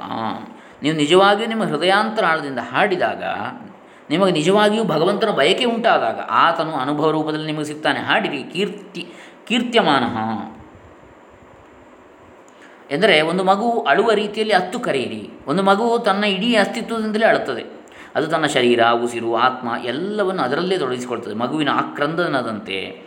ನಿಮ್ಮ ಶರೀರದ ಕಣ ಕಣವು ಅವನಿಗಾಗಿ ಹಾಡಿದಾಗ ಅದೇ ಕೀರ್ತನೆ. ಆಲೋಚಿಸುತ್ತಿರುವಾಗ ಪ್ರತಿಯೊಬ್ಬರ ಆಲೋಚನೆ ಬೇರೆ ಬೇರೆ ಆಗಿರುತ್ತದೆ. ಆದರೆ ಕೀರ್ತನೆ ಮಾಡುವಾಗ ನಮ್ಮ ಚೈತನ್ಯದಿಂದ ನಮ್ಮ ಶರೀರದ ಒಂದೊಂದು ಕಣದಿಂದಲೂ ಒಂದೇ ಶಬ್ದ ಪ್ರತಿಧ್ವನಿಸುತ್ತದೆ. ಅದಲ್ಲದೆ ಸಂಸ್ಕೃತದ ಪದಗಳುಳ್ಳ ಭಜನೆಗಳನ್ನು ಹಾಡಿದಾಗ ಸಂಸ್ಕೃತವು ಅತಿ ಪ್ರಾಚೀನವಾದ ಭಾಷೆ ಆದ್ದರಿಂದ ನಮ್ಮ ಪುರಾತನವಾದ ಮನಸ್ಸು ಆ ಶಬ್ದಗಳನ್ನು ಸ್ಮೃತಿಗೆ ತಂದುಕೊಡ್ತದೆ, ನೆನಪಿಗೆ. ಧ್ಯಾನದಲ್ಲಿ ಬಹಳ ಆಳವಾಗಿ ಇಳಿಯುವಂತೆ ಮಾಡ್ತದೆ. ನಮ್ಮ ಚೈತನ್ಯದ ಪ್ರತಿಯೊಂದು ಕಣವೂ ಭಜನೆಗೆ ಪ್ರತಿಸ್ಪಂದಿಸುತ್ತದೆ. ಚೈತನ್ಯದ ಪ್ರತಿಯೊಂದು ಸ್ತರದಲ್ಲೂ ಭಜನೆಯ ಪ್ರಭಾವ ಉಂಟಾಗ್ತದೆ. ಅಖಂಡವಾದ, ಅನಂತವಾದ ಚೈತನ್ಯದ ಅನುಭವ ನಮಗೆ ಸುಲಭವಾಗಿ ಆಗುತ್ತದೆ. ನೀವು ನಿಮ್ಮ ಹೃದಯದೊಳಗಿನಿಂದ ಹಾಡಿದಾಗ, ಭಗವಂತನಿಗಾಗಿ ನೀವು ಹಾತೊರೆದಾಗ ಆ ದೈವತ್ವವು ಶೀಘ್ರವಾಗಿ ನಿಮ್ಮೆಡೆಗೆ ಬರುವುದು. ಶೀಘ್ರಮೇವ ಆವಿರ್ಭವತಿ.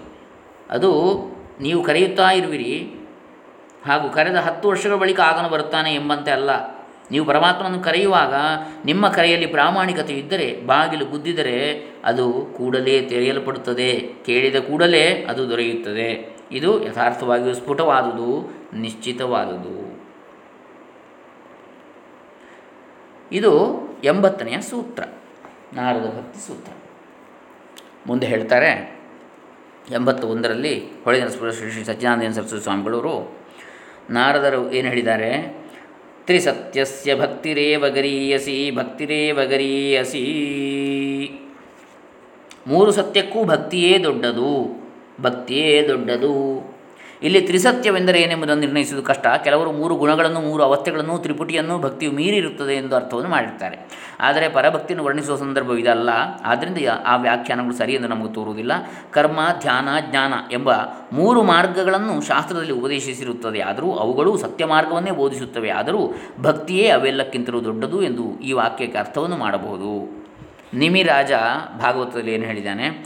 ಧರ್ಮಾನ್ ಭಾಗವತಾನ್ ಬ್ರೂತ ಯದಿನ ಶ್ರುತಯೇ ಶ್ರುತಯೇ ಕ್ಷಮಂ ಯೈ ಪ್ರಸನ್ನ ಪ್ರಪನ್ನಾಯ ದಾಸ್ಯತ್ಯಾತ್ಮಾನಮಪ್ಯಜಃ. ಯಾವ ಭಾಗವತ ಧರ್ಮಗಳಿಂದ ಭಗವಂತನು ಪ್ರಸನ್ನನಾಗಿ ತನ್ನ ಆತ್ಮಸ್ವರೂಪವನ್ನು ಕೊಟ್ಟು ಬಿಡುತ್ತಾನೋ, ಅಂಥ ಧರ್ಮಗಳನ್ನು ನನಗೆ ಹೇಳಿರಿ ಎಂದು ಕೇಳಿದಾಗ ಕವಿ ಎಂಬ ಋಷಿಯು ಹೀಗೆಂದಿರ್ತಾನೆ, ಯೇ ವೈ ಭಗವತಾ ಪ್ರೋಕ್ತ ಉಪಾಯ ಹ್ಯಾತ್ಮಲಬ್ಧಯೇ ಅಂಜಃ ಪುಂಸಾಮ ವಿದುಷಾಂ ವಿದ್ಧಿ ಭಾಗವತಾನ್ ಹಿತಾನ್. ಎಲೆ ರಾಜನೇ, ಭಗವಂತನು ಅಜ್ಞರಿಗೆ ಆತ್ಮಪ್ರಾಪ್ತಿಯನ್ನು ಮುಖ್ಯವಾಗಿ ಯಾವ ಯಾವ ಉಪಾಯಗಳನ್ನು ಹೇಳಿರ್ತಾನೋ ಅವುಗಳೆಲ್ಲ ಭಾಗವತ ಧರ್ಮಗಳೆಂದು ತಿಳಿ.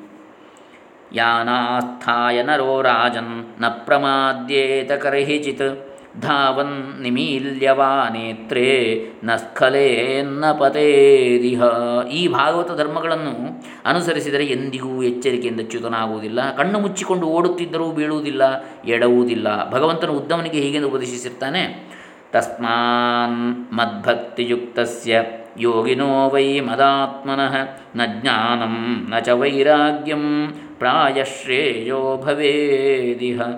ಯತ್ಕರ್ಮಭಿರ್ಯತ್ತಪಸಾ ಜ್ಞಾನವೈರಾಗ್ಯತಶ್ಚ ಯತ್ ಯೋಗೇನ ದಾನಧರ್ಮೇಣ ಶ್ರೇಯಭಿರಿತರರೈ ಶ್ರೇಯೈ ಶ್ರೇಯೈಭಿ ಇತರೈರಪಿ ಸರ್ವಂ ಮದ್ಭಕ್ತಿಯೋಗೇನ ಮದ್ಭಕ್ತೋ ಲಭತೇಂಜಸ ಭಾಗವತಃ ಹನ್ನೊಂದನೇ ಸ್ಕಂದದ ಇಪ್ಪತ್ತನೇ ಅಧ್ಯಾಯದಲ್ಲಿ ಮೂವತ್ತೊಂದು, ಮೂವತ್ತೆರಡು, ಮೂವತ್ತ್ಮೂರನೇ ಶ್ಲೋಕಗಳು. ಆದ್ದರಿಂದ ನನ್ನ ಭಕ್ತಿಯಿಂದ ಒಡಗೂಡಿದ ಯೋಗಿಯು ನನ್ನಲ್ಲಿಯೇ ಮನಸ್ಸನ್ನು ಇಟ್ಟುಕೊಂಡಿರುವುದರಿಂದ ಅವನಿಗೆ ಜ್ಞಾನವಾಗಲಿ, ವೈರಾಗ್ಯವಾಗಲಿ, ಬಲುಮಟ್ಟಿಗೆ ಶ್ರೇಯಸ್ಕರವಾಗಲಾರದು. ಕರ್ಮಗಳಿಂದಲಾಗಲಿ, ತಪಸ್ಸಿನಿಂದಲಾಗಲಿ, ಜ್ಞಾನ ವೈರಾಗ್ಯಗಳಿಂದಲಾಗಲಿ, ಯೋಗದಿಂದಲಾಗಲಿ ದಾನ ಧರ್ಮದಿಂದಲಾಗಲಿ ಮಿಕ್ಕ ಶ್ರೇಯ ಸಾಧನಗಳಿಂದಾಗಲಿ ಏನೇನನ್ನು ಪಡೆಯಬಹುದು ಅದೆಲ್ಲವನ್ನು ನನ್ನ ಭಕ್ತನು ಭಕ್ತಿ ಯೋಗದಿಂದಲೇ ಪಡೆದುಕೊಳ್ಳುತ್ತಾನೆ. ಅಥವಾ ತ್ರಿಸತ್ಯ ಎಂದರೆ ಮೂರು ಕಾಲಕ್ಕೂ ಅಂತೇಳಿ ಅರ್ಥ. ಭಕ್ತಿಯು ದೊರೆಯುವುದಕ್ಕೆ ಮುಂಚೆ ಗೌಣ ಭಕ್ತಿಯನ್ನು ಅನುಷ್ಠಾನದಲ್ಲಿ ಇಟ್ಟುಕೊಂಡಿರುವಾಗ ಮತ್ತು ಪರಭಕ್ತಿಯು ಪ್ರಾಪ್ತವಾದ ಬಳಿಕ ಈ ಮೂರು ಅವಸ್ಥೆಗಳಲ್ಲಿಯೂ ಭಕ್ತಿ ದೊರೆಯೋದಕ್ಕೆ ಮುಂಚೆ ಗೌಣ ಭಕ್ತಿಯಲ್ಲಿದ್ದಾಗ ಪರಭಕ್ತಿ ಪ್ರಾಪ್ತವಾದ ಬಳಿಕ. ಈ ಮೂರು ಅವಸ್ಥೆಗಳಲ್ಲಿಯೂ ಭಕ್ತಿಯೇ ಎಲ್ಲಕ್ಕೂ ಹೆಚ್ಚಿನದಾಗಿರುವುದು. ಮೊದಲು ಶಾಸ್ತ್ರೋಕ್ತ ಕರ್ಮಗಳನ್ನು ವಿಹಿತವೆಂಬ ಕಾರಣದಿಂದ ಮಾಡ್ತಾ ಇರ್ತಾನೆ. ಆ ಬಳಿಕ ಭಕ್ತಿಯ ಸಾಧನವು ಇವು ಎಂದುಕೊಂಡು ಮಾಡ್ತಾ ಇರ್ತಾನೆ. ಪರಭಕ್ತಿ ಬಂದ ಮೇಲಂತೂ ಭಕ್ತಿಯಲ್ಲೇ ನೆನೆದಿದ್ದಾನೆ ಯಾವ ಸ್ಥಿತಿಯಲ್ಲಿಯೇ ಇರಲಿ ಭಗವಂತನಿಗೆ ಸಂಬಂಧಿಸಿದ ಹೊರತು ಯಾವುದೊಂದು ಅನುಷ್ಠಾನವು ಪರಮ ಪುರುಷಾರ್ಥಕ್ಕೆ ಹೇತುವಾಗಲಾರದು. ಆದ್ದರಿಂದ ಮೂರು ಸ್ಥಿತಿಯಲ್ಲಿಯೂ ಭಕ್ತಿಯೊಂದೇ ಶ್ರೇಯಸ್ಸಾಧನವಾಗಿರುತ್ತದೆ ಎಂಬುದು ಸೂತ್ರದ ಅಭಿಪ್ರಾಯ. ಇನ್ನು ಕೆಲವರು ಹೇಳ್ತಾರೆ ಕಲವು ಕಲ್ಮಶ ಚಿತ್ತಾನಾಂ ಪಾಪದ್ರವ್ಯೋಪಜೀವಿನಾಂ ವಿಧಿಕ್ರಿಯಾವಿಹೀನಾಂ ಗತಿರ್ಗೋವಿಂದ ಕೀರ್ತನಂ ಎಂಬ ವಾಕ್ಯವನ್ನು ಆಧಾರವಾಗಿಟ್ಟುಕೊಂಡು ಕಲಿಯುಗದಲ್ಲಿ ಜನರು ಪಾಪಚಿತ್ತರಾಗಿರ್ತಾರೆ ಪಾಪದ್ರವ್ಯದಿಂದಲೇ ಉಪಜೀವನವನ್ನು ಮಾಡುತ್ತಿರುವರು. ವಿಧಿ ಕ್ರಿಯೆಗಳನ್ನು ಬಿಟ್ಟಿರ್ತಾರೆ. ಆದ್ದರಿಂದ ಅಂಥವರಿಗೆ ಗೋವಿಂದ ಕೀರ್ತನವೇ ಗತಿ ಎಂದು ಹೇಳುತ್ತಾ ಪಾಪಿಗಳಿಗೆ ಮಾತ್ರ ಕಲಿಯುಗದಲ್ಲಿ ಕೀರ್ತನಾದಿ ರೂಪವಾದ ಭಕ್ತಿಯು ಅಗತಿಕ ಗತಿಯಾಗಿರುತ್ತದೆ. ಧ್ಯಾನಾದಿಗಳಲ್ಲಿ ನಿರತರಾಗಿರುವ ಮಹಾತ್ಮರಿಗಲ್ಲ ಎಂದು ಅರ್ಥವನ್ನು ಮಾಡುತ್ತಿರುವರು. ಇದು ಸರಿಯಲ್ಲ. ಘೋರವಾದ ಪಾಪಿಷ್ಠ, ಬಹುಲವಾದ ಕಲಿಯುಗದಲ್ಲಿ ಭಗವತ್ಕೀರ್ತನೆಯೊಂದೇ ಉಳಿದಿರುವ ಸಾಧನ. ಈ ಯುಗದಲ್ಲಿಯೂ ಭಕ್ತಿಯು ಇಂಥದ್ದಾಗಿರುವಲ್ಲಿ ಸದಾಚಾರ ಸತ್ಕರ್ಮಗಳಲ್ಲಿ ನಿರತರಾಗಿರುವವರಿಗೆ ಭಕ್ತಿಯಿಂದ ಆಗುವ ಮಹಾಫಲವನ್ನು ಹೇಳತಕ್ಕದ್ದೇನಿದೆ? ಕಿಂ ಪುನರ್ಬ್ರಾಹ್ಮಣ ಪುಣ್ಯ ಭಕ್ತಾರ ಅಜರ್ಷಯಸ್ತಥಾ ಗೀತೆ ವರ್ಣಾಶ್ರಮ ಧರ್ಮಗಳನ್ನು ಮಾಡಿಕೊಂಡಿರುವವರಿಗೆ ಭಗವದ್ ಭಕ್ತಿಯಿಂದ ದೊರಕುವ ಮಹಾಫಲವನ್ನು ಹೇಳತಕ್ಕದ್ದೇನಿದೆ? ದುಷ್ಟರಿಗೇ ಅಷ್ಟು ಫಲ ಇರುವಾಗ ಎಂದು ಭಗವದ್ಭಕ್ತಿಯನ್ನು ಹೊಗಳುವ ವಾಕ್ಯವಿದು. ಹೀಗಿರುವುದರಿಂದ ಹಿಂದಿನ ಕಾಲಕ್ಕೂ ಈಗಿನ ಕಾಲಕ್ಕೂ ಮುಂದಿನ ಕಾಲಕ್ಕೂ ಹೀಗೆ ಮೂರು ಕಾಲಕ್ಕೂ ಭಕ್ತಿಯೇ ಹೆಚ್ಚಿನ ಸಾಧನವು ಎಂಬುದೂ ತ್ರಿಸತ್ಯಸ್ಯ ಶಬ್ದದ ಅರ್ಥ. ಭಕ್ತಿರೇವ ಗರೀಯಸಿ ಎಂಬುದನ್ನು ಎರಡು ಸಲ ಹೇಳಿರುವುದು ಸಾಧನದ ಮತ್ತು ಫಲದ ಪ್ರಕರಣವು ಮುಗಿಯಿತು ಎಂಬುದನ್ನು ಸೂಚಿಸುತ್ತದೆ. ಇದು ಎಂಬತ್ತ ಒಂದನೆಯ ಸೂತ್ರ. ಇನ್ನು ಮುಂದೆ ಭಕ್ತಿಯ ಹನ್ನೊಂದು ಬಗೆಯನ್ನು ಮುಂದಿನ ಸೂತ್ರದಿಂದ ಹೇಳ್ತಾರೆ. ಅದನ್ನು ಮತ್ತೆ ನೋಡೋಣ. ಈಗ ಈ ಎಂಬತ್ತ ಒಂದನೆಯ ಸೂತ್ರಕ್ಕೆ ರವಿಶಂಕರ ಗುರುಜಿಯವರು ಏನು ಹೇಳ್ತಾರೆ? ತ್ರಿಸತ್ಯಸ್ಯ ಭಕ್ತಿರೇವ ಗರೀಯಸಿ ಭಕ್ತಿರೇವ ಗರೀಯಸಿ ಇಲ್ಲಿ ಮೂರು ರೀತಿಯ ಸತ್ಯಗಳಿವೆ. ಮಾರ್ಗಗಳಿವೆ. ಜ್ಞಾನದ ಮಾರ್ಗ, ಕರ್ಮದ ಮಾರ್ಗ, ಪ್ರೇಮದ ಮಾರ್ಗ. ನೀವು ಇವುಗಳಲ್ಲಿ ಯಾವುದಾದ್ರೂ ಒಂದನ್ನು ಆರಿಸಿಕೊಂಡರೂ ಜ್ಞಾನದ ಮೂಲಕ, ಕರ್ಮದ ಮೂಲಕ ಅಥವಾ ಪ್ರೇಮದ ಮೂಲಕ ಉನ್ನತವಾದುದನ್ನು ನೀವು ಪಡ್ಕೊಳ್ಬೋದು. ಆಳವಾದ ವಿಚಾರಧಾರೆ, ತೀಕ್ಷ್ಣವಾದ ಗಮನ ಹಾಗೂ ತಪ್ಪಿಲ್ಲದ ಗ್ರಹಿಸುವಿಕೆಗಳು ನಿಮ್ಮನ್ನು ನಿಖರವಾದ ಸತ್ಯ, ನೂರಕ್ಕೆ ನೂರು ಸಮರ್ಪಣಾ ಭಾವದಿಂದಿರುವ ತೀವ್ರತೆ ಹಾಗೂ ಅನುಕಂಪ ಇವುಗಳು ಕೂಡ ನಿಮ್ಮನ್ನು ಅದೇ ಸತ್ಯದೆಡೆಗೆ, ಅದೇ ಗುರಿಯೆಡೆಗೆ ಕೊಂಡೊಯ್ಯುತ್ತವೆ. ನಿಷ್ಕಳಂಕ ಪ್ರೇಮ, ನಿಬಂಧನೆಗಳಿಲ್ಲದ ಎಲ್ಲರಿಗೂ ಸಮಭಾವದಿಂದಿರುವ ಪ್ರೇಮ, ಇವು ಕೂಡ ನಿಮ್ಮನ್ನು ಅದೇ ಗುರಿಯೆಡೆಗೆ ತೆಗೆದುಕೊಂಡು ಹೋಗುತ್ತವೆ. ಈ ಮೂರು ಮಾರ್ಗಗಳು ಭಿನ್ನವಾಗಿ ಏನೂ ಇಲ್ಲ. ಜ್ಞಾನವಿದ್ದಾಗ ಮಾತ್ರ ಭಕ್ತಿ ಉಂಟಾಗುತ್ತದೆ. ಭಕ್ತಿ ಇರುವುದರಿಂದ ಸತ್ಕರ್ಮ ಉಂಟಾಗುತ್ತದೆ, ಕರ್ಮ. ಜ್ಞಾನವಿಲ್ಲದೆ ಕರ್ಮವನ್ನು ಮಾಡಲು ಸಾಧ್ಯವಿಲ್ಲ. ಭಕ್ತಿ ಇಲ್ಲದಿದ್ದರೆ ಪ್ರೇಮವಿಲ್ಲದಿದ್ದರೆ ಕಲಿಯುವ ಮನಸ್ಸು ಉಂಟಾಗುವುದಿಲ್ಲ, ಜ್ಞಾನದ ಪ್ರಾಪ್ತಿ ಆಗುವುದಿಲ್ಲ. ಭಕ್ತಿಯು ಆಧಾರ ಮತ್ತು ಫಲವೂ ಹೌದು. ಜ್ಞಾನದ ಫಲ ಮತ್ತು ಕರ್ಮದ ಫಲ ಭಕ್ತಿ. ಏನಾದರೂ ಒಂದು ಕಾರ್ಯ ಮಾಡಿ ಮುಗಿಸಿದ ಮೇಲೆ ನಿಮಗೆ ತೃಪ್ತಿ, ಆನಂದ, ಸಂತೋಷ ಸಿಗದಿದ್ದ ಮೇಲೆ ಏನು ಪ್ರಯೋಜನ? ಕರ್ಮದ ಲಕ್ಷ್ಯವೇನು? ಆನಂದ. ಭಕ್ತಿ ಇಲ್ಲದಿದ್ದರೆ ಆನಂದವಿರಲು ಸಾಧ್ಯವಿಲ್ಲ. ಜ್ಞಾನದ ಲಕ್ಷ್ಯವೇನು? ತೃಪ್ತಿ. ನಿಮ್ಮನ್ನು ಅತೃಪ್ತರನ್ನಾಗಿ ಮಾಡುವ ಜ್ಞಾನದಿಂದ ಏನು ಪ್ರಯೋಜನ? ತೃಪ್ತಿ, ಸಂತೋಷ, ಭಕ್ತಿಯ ಸ್ವರೂಪ. ಈ ಜ್ಞಾನ, ಕರ್ಮ ಹಾಗೂ ಭಕ್ತಿ ಮಾರ್ಗಗಳಲ್ಲಿ ಭಕ್ತಿ ಮಾರ್ಗವು ಅತ್ಯಂತ ಶ್ರೇಷ್ಠವಾದದ್ದಾಗಿದೆ ಏಕೆಂದರೆ ಜ್ಞಾನ ಮಾರ್ಗದಲ್ಲಿ ಹೋಗಬೇಕಾದರೆ ನಿಮ್ಮಲ್ಲಿ ಕೆಲವು ಅರ್ಹತೆಗಳಿರಬೇಕಾಗುವುದು. ಕರ್ಮ ಮಾರ್ಗದಲ್ಲಿ ಮುಂದೆ ಹೋಗಬೇಕಾದರೆ ನಿಮಗೆ ಶಕ್ತಿ ಬೇಕಾಗುವುದು. ಆದರೆ ಪ್ರೀತಿ ಮಾಡಬೇಕಾದರೆ ನಿಮಗೆ ಏನೂ ಬೇಕಾಗಿಲ್ಲ. ಜ್ಞಾನವನ್ನು ಸಂಪಾದನೆ ಮಾಡಬೇಕಾದರೆ ನಿಮ್ಮಲ್ಲಿ ತಾಳ್ಮೆ ಇರಬೇಕು, ಅವಿರತ ಪ್ರಯತ್ನ ಹಾಗೂ ಸ್ಪಷ್ಟವಾದ ಗ್ರಹಿಸುವಿಕೆ ಇರಬೇಕು. ನಿಮ್ಮನ್ನು ನೀವು ಕರ್ಮ ಮಾರ್ಗದಲ್ಲಿ ತೊಡಗಿಸಿಕೊಳ್ಬೇಕಾದ್ರೆ ನಿಮಗೆ ಶಕ್ತಿ ಬೇಕಾಗುವುದು, ಸರಿಯಾದ ಅವಲೋಕನ ಹಾಗೂ ತಿದ್ದಿಕೊಳ್ಳುವ ಅಗತ್ಯವಿರುವುದು ಕೃತ್ಯವೆಂದರೆ ಅದಕ್ಕೆ ಯಾವಾಗಲೂ ತಿದ್ದುವಿಕೆ ಅಗತ್ಯ. ಯಾವ, ಯಾವುದೇ ಒಂದು ಕಾರ್ಯವನ್ನು ಮಾಡುವಾಗ ಆ ಕೃತ್ಯದಲ್ಲಿರುವ ಪ್ರತಿಯೊಂದು ಹೆಜ್ಜೆಯೂ ಒಂದೇ ಆಗಿರುವುದಿಲ್ಲ. ಹಾಗಾಗಿ ಅದರಲ್ಲಿ ಸರಿಯಾಗಿರುವ ಅವಲೋಕನ ಹಾಗೂ ಮುಂದಿನ ಹೆಜ್ಜೆಯನ್ನು ತಿದ್ದಿಕೊಳ್ಳುವ ಸಾಮರ್ಥ್ಯ ಬೇಕಾಗುವುದು. ಭಕ್ತಿ ಅಂದರೆ ಹೋಗಿ ದೇವಸ್ಥಾನದಲ್ಲಿ ಹಾಡಿ ಬರುವುದು, ಹೂವನ್ನು ಅರ್ಪಿಸುವುದು ಅಲ್ಲ. ಭಕ್ತಿ ಅಂದರೆ ಸಮರ್ಪಣೆಯ ಭಾವ. ಭಕ್ತಿಯು ಶಕ್ತಿ. ಅದರಿಂದ ಮುಂದಕ್ಕೆ ದಾಟಿ ಹೋಗ್ತೇವೆ. ಭಕ್ತಿಯಿಂದ ನಿಮ್ಮ ಭಯದ ನಾಶವಾಗುತ್ತದೆ, ಭಕ್ತಿಯಿಂದ ಜ್ಞಾನದ ಪ್ರಾಪ್ತಿ ಹಾಗೂ ಸುಖದ ಅನುಭವವಾಗ್ತದೆ. ಶರಣಾಗತಿದ್ದಾಗ ಮಾತ್ರವೇ ಧ್ಯಾನವಾಗಲು ಸಾಧ್ಯ. ನಿಮಗೆ ಧ್ಯಾನ ಆಗುತ್ತಿದೆ ಅಂದರೆ ಸ್ವಲ್ಪ ಪ್ರಮಾಣದಲ್ಲಿ ಆದರೂ ಸರಿ, ನೀವು ಶರಣಾಗಿದ್ದೀರಿ ಎಂದರ್ಥ. ನಿಮ್ಮಲ್ಲಿ ಕಹಿತನವಿದ್ದರೆ ಧ್ಯಾನ, ಜ್ಞಾನ, ಸಂತೋಷ, ಆನಂದ ಈ ಯಾವುದೂ ನಿಮಗಾಗುವುದಿಲ್ಲ. ನೀವು ಈ ಪ್ರಪಂಚದಲ್ಲಿ ಏನೇನೂ ಅಲ್ಲ ಎಂದು ಅರಿತುಕೊಳ್ಳಬೇಕಷ್ಟೆ. ಆದರೆ ಪ್ರೇಮದ ಹಾದಿಯಲ್ಲಿ ಏನೂ ಬೇಕಾಗಿಲ್ಲ. ಅದಕ್ಕೆ ಬೇಕಾಗುವುದು ಒಂದೇ ಒಂದು ವಿಷಯ. ಅದೇ ಏನೆಂದರೆ ಪರಮಾತ್ಮನು ನಮ್ಮನ್ನು ಅಷ್ಟೊಂದು ಪ್ರೀತಿಸುತ್ತಿದ್ದಾನೆ ಎಂಬುದನ್ನು ಗುರುತಿಸಿಕೊಳ್ಳುವುದು. ಪರಮಾತ್ಮನು ನಿಮ್ಮನ್ನು ಎಷ್ಟು ಪ್ರೀತಿ ಮಾಡುತ್ತಿದ್ದಾನೆ ಎಂಬುದನ್ನು ನೀವು ತಿಳಿದುಕೊಳ್ಳದಿದ್ದರೆ ನೀವು ಭಗವಂತನ ಪ್ರೀತಿಯಲ್ಲಿರಲು ಸಾಧ್ಯವೇ ಇಲ್ಲ. ಮೊಟ್ಟ ಮೊದಲು ಪರಮಾತ್ಮ ನಿಮಗೆ ಹೇಳ್ತಾನೆ, ನಾನು ನಿನ್ನನ್ನು ಎಷ್ಟೊಂದು ಪ್ರೀತಿಸುತ್ತೇನೆ. ಅದಕ್ಕಾಗಿಯೇ ನಾನು ಈ ಸುಂದರವಾದ ಜಗತ್ತನ್ನು ನಿನಗಾಗಿ ಸೃಷ್ಟಿಸಿದ್ದೇನೆ. ಭಗವಂತನ ಈ ನಿಬಂಧನೆಯೇ ಇಲ್ಲದ ಪ್ರೇಮವನ್ನು ಗುರುತಿಸಿದರೆ ಸಾಕು. ನೀವು ಪ್ರೇಮದ ಮಾರ್ಗದಲ್ಲಿ ಇರಬಹುದು. ಈ ಗುರುತಿಸುವಿಕೆಯನ್ನು ನೀವು ಈಗಲೇ, ಈ ಕ್ಷಣವೇ ಮಾಡಬಹುದು ಅಥವಾ ಇನ್ನೂ ಎಷ್ಟೋ ಜನ್ಮಗಳ ನಂತರವೂ ಮಾಡಬಹುದು. ಅದು ನಿಮಗೇ ಬಿಟ್ಟಿದೆ ಅಂತ ಹೇಳ್ತಾರೆ ರವಿಶಂಕರ್ ಗುರುಜಿಯವರು. ಭಗವಂತನು ನಮ್ಮನ್ನು ಎಷ್ಟೊಂದು ಆತ್ಮೀಯತೆಯನ್ನು ಪ್ರೀತಿಸುತ್ತಿದ್ದಾನೆ ಎಂಬ ಒಂದೇ ಒಂದು ಶ್ರದ್ಧೆ ಹಾಗೂ ಪ್ರಶ್ನೆಗಳೇ ಇಲ್ಲದಂತಹ ಈ ನಂಬಿಕೆ. ಈ ಜಗತ್ತಿನಲ್ಲಿ ಏನು ಬೇಕಾದರೂ ಬದಲಾವಣೆ ಉಂಟಾಗಬಹುದು, ಆದರೆ ನನ್ನ ಮೇಲಿರುವ ಪರಮಾತ್ಮನ ಪ್ರೀತಿಯಲ್ಲಿ ಮಾತ್ರ ಎಂದೂ ಬದಲಾವಣೆ ಉಂಟಾಗದು. ಎನ್ನುವಂಥ ದೃಢವಾದ ಮನವರಿಕೆ, ದೇವರ ಪ್ರೇಮದಲ್ಲಿ ವಿಶ್ವಾಸ ಹಾಗೂ ನಂಬಿಕೆಗಳು ಭಕ್ತಿಯ ಮಾರ್ಗದಲ್ಲಿ ನಡೆಯಲು ಅಗತ್ಯವಾಗಿ ಬೇಕಾಗಿರುವಂಥವುಗಳಾಗಿವೆ. ಬೇಕಾಗಿರುವುದು ಈ ಒಂದೇ ಒಂದು ಅರ್ಹತೆ. ನೀವು ಪರಮಾತ್ಮನ ಪ್ರೇಮದ ಬಗ್ಗೆ ಸಂಶಯ ತಾಳಿದರೆ ಆಗ ನೀವು ಮುಗ್ಗರಿಸುವಿರಿ. ನಿಮಗೆ ಭಕ್ತಿ ಮಾರ್ಗದಲ್ಲಿ ಮುಂದಕ್ಕೆ ನಡೆಯಲು ಸಾಧ್ಯವಾಗಲಾರದು. ಎಂದಿಗೂ ಯಾವತ್ತೂ ಭಗವಂತನ ಪ್ರೇಮದ ಬಗ್ಗೆ ಸಂದೇಹ ಪಡೆದಿರಿ. ನಿಮಗೆ ವಿರುದ್ಧವಾಗಿ ಯಾವ ರೀತಿಯ ಪರಿಸ್ಥಿತಿ ಬಂದರೂ ಪರಮಾತ್ಮನು ನಿಮ್ಮನ್ನು ಪ್ರೀತಿಸುವುದೇ ಇಲ್ಲ ಎಂದು ಕಾಣುವ ಹಾಗೆ ಆದರೂ ಸರಿ ಅದರ ಕಡೆಗೆ ಲಕ್ಷ್ಯವೇ ಕೊಡಬೇಡಿ. ಭಕ್ತಿ ದೇವಗರೀಯಸಿ. ಈ ಮೂರು ಸತ್ಯಗಳಲ್ಲಿ ಪ್ರೇಮ ಒಂದೇ ಉನ್ನತವಾದುದಾಗಿದೆ. ಕರ್ಮಜ್ಞಾನ ಭಕ್ತಿ ಇವುಗಳಲ್ಲಿ ಪ್ರೇಮದಲ್ಲಿ ಹನ್ನೊಂದು ವಿಧಗಳಿವೆ. ದೈವಿ ಪ್ರೇಮ ಒಂದೇ ಆಗಿದ್ದರೂ ಅದರಲ್ಲಿಯೂ ಹನ್ನೊಂದು ಪ್ರಕಾರಗಳಿವೆ. ಅದನ್ನು ಮುಂದೆ ಹೇಳ್ತಾರೆ. ನಾಳೆ ದಿವಸ ನೋಡೋಣ. ಇಲ್ಲಿಗೆ ಎಂಬತ್ತ ಒಂದು ನಾರದ ಭಕ್ತಿ ಸೂತ್ರಗಳು ಮುಗಿಯಿತು ಒಟ್ಟಿರುವುದು ಎಂಬತ್ನಾಲ್ಕು. ಹರೇ ರಾಮ. ದೇವಶ್ರೀ ನಾರದ ಚರಣಾರವಿಂದಾರ್ಪಿತಮಸ್ತು. ಶ್ರೀಮನ್ನಾರಾಯಣಾರ್ಪಿತಮಸ್ತು. ಶ್ರೀ ಶ್ರೀ ಶ್ರೀ ಸಚ್ಚಿದಾನಂದೇಂದ್ರ ಸರಸ್ವತಿ ಮಹಾಸ್ವಾಮಿ ಚರಣಾರವಿಂದಾರ್ಪಿತಮಸ್ತು. ಪರಮ ಪೂಜ್ಯ ಶ್ರೀ ಶ್ರೀ ರವಿಶಂಕರ ಗುರೂಜಿ ಚರಣಾರವಿಂದಾರ್ಪಿತಮಸ್ತು. ಸರ್ವೇ ಜನಾ ಸುಖಿನೋ ಭವಂತು ಲೋಕಾಃ ಸುಖಿನೋ ಭವಂತು. ಓಂ ತತ್ಸತ್. ಬ್ರಹ್ಮಾರ್ಪಣಮಸ್ತು.